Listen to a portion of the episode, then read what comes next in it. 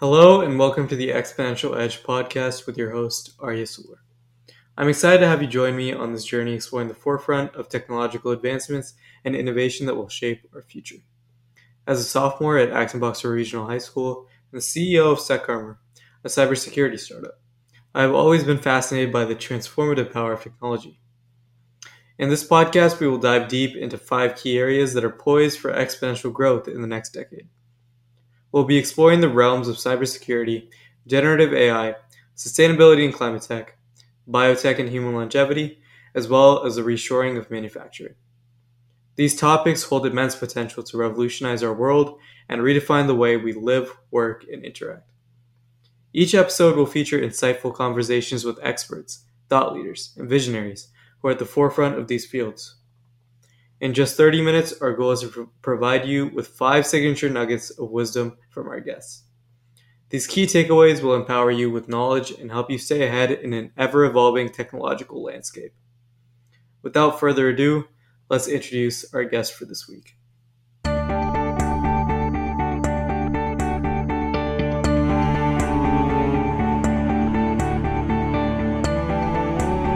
Hi everyone. Our guest today is Sofiia Shvets, CEO of Let's Enhance, and a member of the Forbes 30 Under 30. Hi, Sofiia. Could you please give our listeners a brief overview of your career? Sorry, can you repeat that? Uh, could you please give our listeners a brief overview of your career? Yeah, absolutely. Um, first of all, thanks for having me today. I'm really ha- uh, I'm really happy to be here. Um, so my career started around 10 years ago um, when like I, I had multiple jobs when I was in university, but my tech career started when I was a program manager in one of the first business accelerators in Ukraine called Happy Farm, and um, that's how I fell in love in tech uh, and fell in love into innovations and entrepreneurship, and always wanted to build something on my on my own. Um, but I spent some time in there. Uh, I was mostly on the business and marketing roles. And then uh, after that, I uh, was hired by Google, which was uh, an amazing experience for me because I was just straight away out of college. I started in Ukrainian office, uh, working with one of the largest resellers and e-commerce companies. That was my focus. And then I moved to Dublin, which is European headquarter that helped me a lot to understand how big companies work, how they operate and kind of build, develop my in love for the technologies further. At some point, after approximately three years at Google, I realized that I really have this dream to start something on my own. So I quit the job, moved back to Ukraine, where I'm originally from, and started my kind of search path at that point, I met my co-founder, Vlad, who is a data scientist and great engineer, and we had multiple ideas that we were working on. But um, he showed me a prototype of technology that can improve photo quality, and I immediately thought about many, many use cases that can be tried from everything from design to uh, e-commerce, which is my, one of my use cases. So that's how we started the company. It was a big experiment, but it's been five years. We have two products. Uh, started working on AI before it became like fancy and hyped. It was mostly research at that time, but uh, it was very interested, interesting to follow this journey for the last five years. So here we go. So you had a great career so far. You're still really young, and it's really impressive that you've done so much in such a short time. So AI is a booming trend right now, especially, and there are many different types of AI. Like, I think you've probably heard symbolic AI, like uh, spam filters on your email, or machine learning uh, that happens in Netflix recommendations, Hulu recommendations, stuff like that, along with uh, computer vision, which is in autonomous vehicles like Tesla. But the most uh, hyped one, like you said, uh, the most hyped one right now is generative AI. So, could you explain the concept of generative AI and how it differs from the other forms? Yeah, absolutely. To basically, if you think about generative AI, is uh, is a technology that can create novel new information that it was before it, it wasn't there before because before uh, like generative ai actually started it doesn't have that name but like it started actually definitely five six years ago when the technology called GANs generative networks appeared that could draw stuff so right now, if you think about generative AI, we, we, are thinking about technologies that can create new stuff, which is either text. Uh, we've seen ChatGPT, GPT models that were got very famous, or definitely visuals like DALL-E, Midjourney, Stable Diffusion, uh, or videos. And all of them, it's cre- it's created from stra- from scratch something that wasn't there before because that's that's kind of aligning uh, generative AI in general. Uh, before that, AI was in very simple form, in simpler form, and there's multiple ways of and m- multiple kinds of AI, like descriptive AI. Was cat or dog, like is it a cat or is it a dog? So AI tells you like yes, it is a cat or no it's not a cat. Like so it could recognize stuff it could uh, apply something um, something that you mentioned tesla it's it's definitely ai that recognizes patterns but and makes actions around that. So that's how the car drives.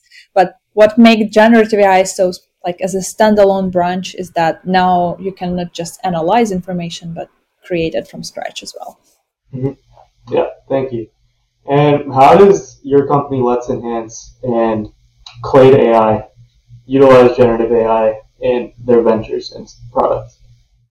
Yeah, absolutely. So um, my company, Let's Enhance, we've been working with computer vision for uh, the last five years. It's our primarily focus. So we started with um, improving photo quality, and uh, in that case, it's very precise application of uh, technology to restore photos because in order to restore photos you need to recreate information that was there because like if you send images through some social media or uh, just download information line it usually gets compressed that means that some of information was lost so we use this technology to fill in the gaps to create new information from scratch. So we started from there, and right now we are utilizing generative AI for mostly e-commerce use case because big e-commerce stores they get a lot of information from users, from sellers. So if you think about somebody like Amazon, they get millions of sellers that send them data like right? Send them photos send the descriptions of the images. So what we are doing at the company right now we in some way replacing retouchers, replace manual routinish work to remove backgrounds, to improve quality of images, to fix lights, fix compositions on this product photos. And now with generative AI, we can create new marketing images like placing products into new scenes that it wasn't there before. Uh, so instead of like ordering expensive photo shoots, uh, sellers can just like type down like i want my product to be on the kitchen table with some lemon tree in the background. So now ai can generate that and can generate like these lifestyle shots without like any any software any gear. Mm-hmm. That's awesome. So i think that's a really like common use that a lot of people like would use in their lives. Because everybody wants to change their photos. Like if you just took a wrong photo, yeah, you can change it easily now. And you guys must have a lot of customers now. Uh, we, we work with some of the biggest years. marketplaces, uh, and also in our product Let's Enhance, we have uh, we process more than 200 million images wow. so far, and um, I'm not sure about the number of registration, but more than 10 yeah. million. So right. we, a lot of people use us for improvement of the content and also for uh, professional content. Mm-hmm. All right. And now shifting gears a little bit, um, generative AI raises some concerns for many people about the ethics and misuse of yeah. the AI. So some of the examples are uh, deep fake, like faces and voices. Yeah. For example, some people have been started like uh, ransoms calling parents and imitating their kids' voices using generative AI and asking for money. So, could you address these concerns and how they affect viewers and how you address them? Yeah, I would say there's two separate questions because in our case, as our application is uh, primarily uh, is we are very focused on businesses, that would limit our use as well, right? So we limit ourselves towards product photography. So the technology that we are using is not very applicable for something like we don't do deep fakes. But the misuse of AI, like I, I'm always saying that technology is neutral. It's it it exists, right? And it can do different things, but at the same time, it can be used for good and for uh, for evil things. So uh, AI, rapid development of AI unlocks multiple new use cases and new possibilities. So companies like ours, we are utilizing this to speed up uh, processes and improve and optimize inefficiency. Uh, but at the same time, other technologies can be used for harm. So I think um, it will what we will see in the next few years as building ai first products became so much easier and so much cheaper we will definitely see more and more use cases like that. Uh, deep fakes are getting very real. And for us as humans we are actually bad at spotting um, we are bad at spotting um, deep fakes unless they are they've they've done bad. So definitely what we are what we will see in the next few years is more deepfakes more information manipulation before it will be regulated. Because like platforms for inf- that spread information like facebook instagram tiktok all these social media platforms media platforms they will learn how to detect how to detect detect this, this stuff at some point. Because uh, everything that was trained can be trained to be recognized but we will have this time gap that it will be hard or not possible. And in that case uh, my main recommendation is first of all to be aware that this exists. Secondly question what you see online. Because like as we have as producing content is getting so much cheaper that means that we can create hundreds of articles that uh, highlight something that is not correct. We've seen it in 2016 that in Cambridge Analytica case and Facebook when the message was hyper targeted to manipulate public opinion and now it's getting just more cheaper and and just easier to make. So for us as advanced users of the internet we need to like question what we see and double check the information. That's the first case. Definitely there is a lot of audio fakes that started appearing recently. So for as we're speaking mostly like with the young audience right now, so, so you guys need to educate your parents and especially grandparents that first of all like there's this technology. Grandma if somebody calls you with my voice double check with me is it really me? Uh, because these things like exist people get tricked because they don't know that don't even imagine that this is possible right now and it's so easy to do. And definitely there is a lot of inform like a lot of tricks like checking facts for audio like having safe words safe phrases to make sure that double check that it's really you. So um, i know that it's a tricky point and i have high hopes that it will be resolved sooner than later and it will be because a bunch of smart people are working on that but we will have some transaction like tr- tra- transitional period. And i just wanted to clarify um, deepfakes what we just talked about is more of the audio aspect of it. But um, even in photos like my dad was telling me yesterday that yeah. he saw a photo of mark zuckerberg and elon musk kissing on facebook Sure. And it looked really real. So, do you guys go through any of that in your work?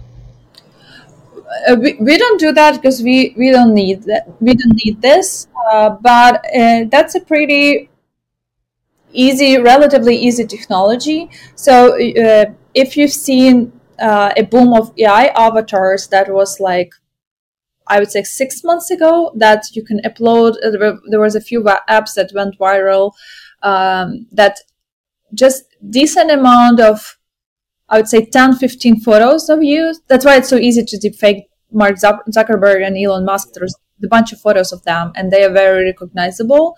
But like 10, 15 photos of you from your face with different angles, with different backgrounds, right now is enough uh, to replicate your face pretty realistically. So, yes, you can train a separate small model on your face and create content with you. It's just much easier right now. Yeah. Okay. So, what are the main challenges and limitations that you've encountered while working with generative AI? Um, I would say uh, generative AI is um, it all depends on the use case, right? So there's a few challenges of building AI applications in general. First of all, is uh, you is data. Like you need to have enough data for your use case uh, for training and modifying models that will will bring like consistent results. So uh, collecting data is essential for every type of business. Secondly, it's uh, resources. So uh, all these models typically run in the cloud or some um, we need computational power to run them. So they're getting easier and easier, lighter and lighter, but still they need pretty powerful machines to run them, especially at scale. So one of the challenges that we have is when we produce a lot of content from from marketplaces. Um, we need a lot of resources and they, it needs to be processed fast because like nobody wants to wait for content for 30 minutes, right? We, we need it in terms of seconds. So we have a separate team that is, uh, we call it ML Ops team, that is engineering team that uh, is training, like once we have the model that works, they're optimizing, optimizing this model and the system for speed. And definitely one of the challenges as well is that depends on the use case, um, the network might produce some artifacts and if if we upload something that it haven't hasn't seen before uh, it might produce some artifacts so you constantly need to improve them and retrain them and uh, for you and me it can work in different way. so uh, before the ai and before the software what, what's the biggest difference in generative ai software and apps right now is that before if you use um, any any app or any program you click the button and it does the same for you and me, right? But right now, if you want to generate like text or image or video through DALL-E, through any generators, the quality of your result really depends on the quality of your input, on the quality of your prompt. So you need to educate yourself how to get good at this. Uh, it's like l- learning to operate these models because it might produce the result if you if you if you don't give enough or not good input, you will not get good result. There's a, a saying in ML, um, garbage in, garbage out, which kind of showcases this. If you don't have good input, you will not get good result. Yeah. And so generative AI, especially the higher level, which is the real world AI, which you can actually use, uh, it can do the job of like an expert in an area like without having a manual worker there. Uh, how do you train? How do you train the generative AI model? And like, what data is required to train it exactly? Um, it again, it depends on the use case, right? So on the generative AI model, um, typically there is some um, there is a few levels of building the apps. So if you think about um, creating an app that, for example, generate text or generate is like a writing copilot. We are, it's always a foundational model, uh, base model in the that kind of like app developers can take it and modify it because training foundational model is very very expensive. So companies like OpenAI, Stability AI, they spend a lot of uh, time and resources to train the model how to train the foundational model. You basically train it on literally half of the internet. You just need to show it a lot of a lot of a lot of a lot of different samples of data either text or images. Uh, so in order to, to train the image model you need to show it like half a billion of images the internet so it learns what is see what is like how how skin looks like how hair looks like how uh, what like how nature looks like because then it can reproduce and mix results um, and that's the foundational model companies like us it's called application layer when you take the foundational model and you retrain it for your use case. In that case, it's much faster and it doesn't require that many resources. Because, for example, if you want to generate people, then you need to show enough different people to the model to improve the accuracy in this area. Because if it's foundational model can be pretty general, but can be bo- can be bad at generating, um, I don't know, Asian people, right?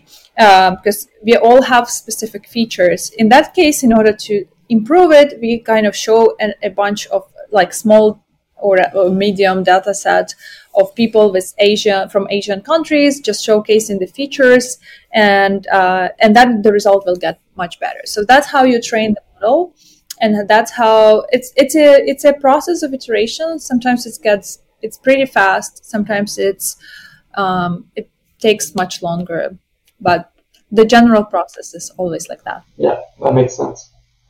And for someone interested in learning more about generative AI as a topic, what resources or platforms do you think they could look at, and how can they get started in that field? Yeah, absolutely. I would be happy to provide links, but um, generative AI is a big trend and it's here to stay.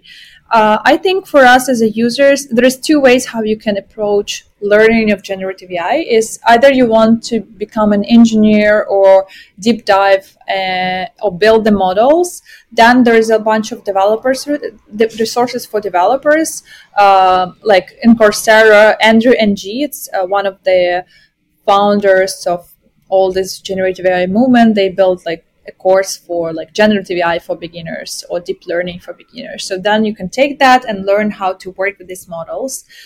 I think what what it's important and useful to start with as a just a users is to educate ourselves how to work with these models because they can save a lot of time. Uh, in that case, there is a lot of resources on even I would say Google launched uh, a bunch of new courses on generative AI, general courses to kind of like introduction to generative AI to understand the space, to understand use cases. There is a bunch of courses on LinkedIn Learning. Uh, it's a very short course courses on some practical use cases. And then if you want to become better at prompting or better generating images, there is a bunch of specific resources like um, specific courses. I can send some links that you can attach to the uh, podcast. But what I would recommend is just to get familiar with the space and really understand what you're personally interested in. So Google Introduction to AI might be good enough to start and understand the space. All right, thank you. And we, we have some extra time, so I just wanted to ask, I thought it'd be interesting if you could provide uh, the goals in the future for Let's Enhance AI in the next coming years. What do you guys plan to do?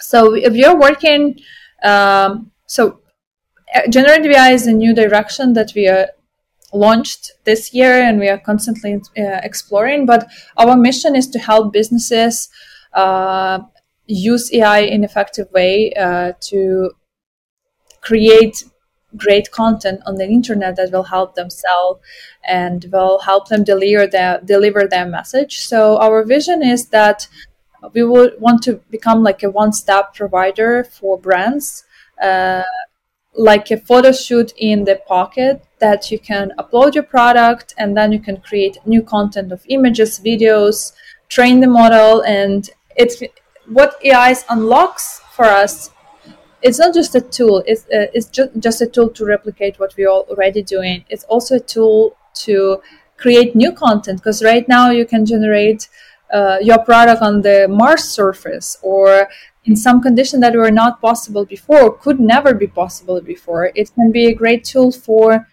ideation, just like thinking through, uh, creating concepts. So our goal is to become this uh, like a copilot for e-commerce businesses, for brands uh, that will help them uh, just sell better, promote their products, and uh, create new ideas for their products. That's amazing. So, finally, could you just consolidate your five most important takeaways, your five golden nuggets from this entire conversation and state them? Yeah, I would say five thoughts that if you want to take away, uh, they're here to stay. That yeah, generative AI is a big trend. Uh, it's here to stay. It unlocks the new generation of applications. In order to work and benefit from generative AI, you don't need to be technical. Uh, you need to learn um, how to work with this with, with this new direction uh, and new generation of apps because generate there is a saying generative AI people generative AI will not replace people but people who use this AI will outrun other people who are not using that so and that's very true because it gives a lot of productivity boost to what we are doing uh, then building generative AI is getting cheaper, cheaper, and easier every year, which unlocks new possibilities and risks. Uh, we can build products much faster and much cheaper, but the deepfakes and unethical use is here to stay for the next few years. So we need to be very con- cautious on the internet and just question what we see. Uh, and yeah, I would say I'm optimistic and I believe that AI, we are moving to the society that with AI will cover some of the repetitive work and will unlock us new uh, possibilities to be creative. Mm-hmm. All right. Thank you for that. And thank you everyone for listening to the Exponential Edge podcast. And join us next week as we delve into topics that will see exponential growth in our future. Thank you, Sofiia. Thank you. Thanks for having me. Yep. Bye. Bye bye.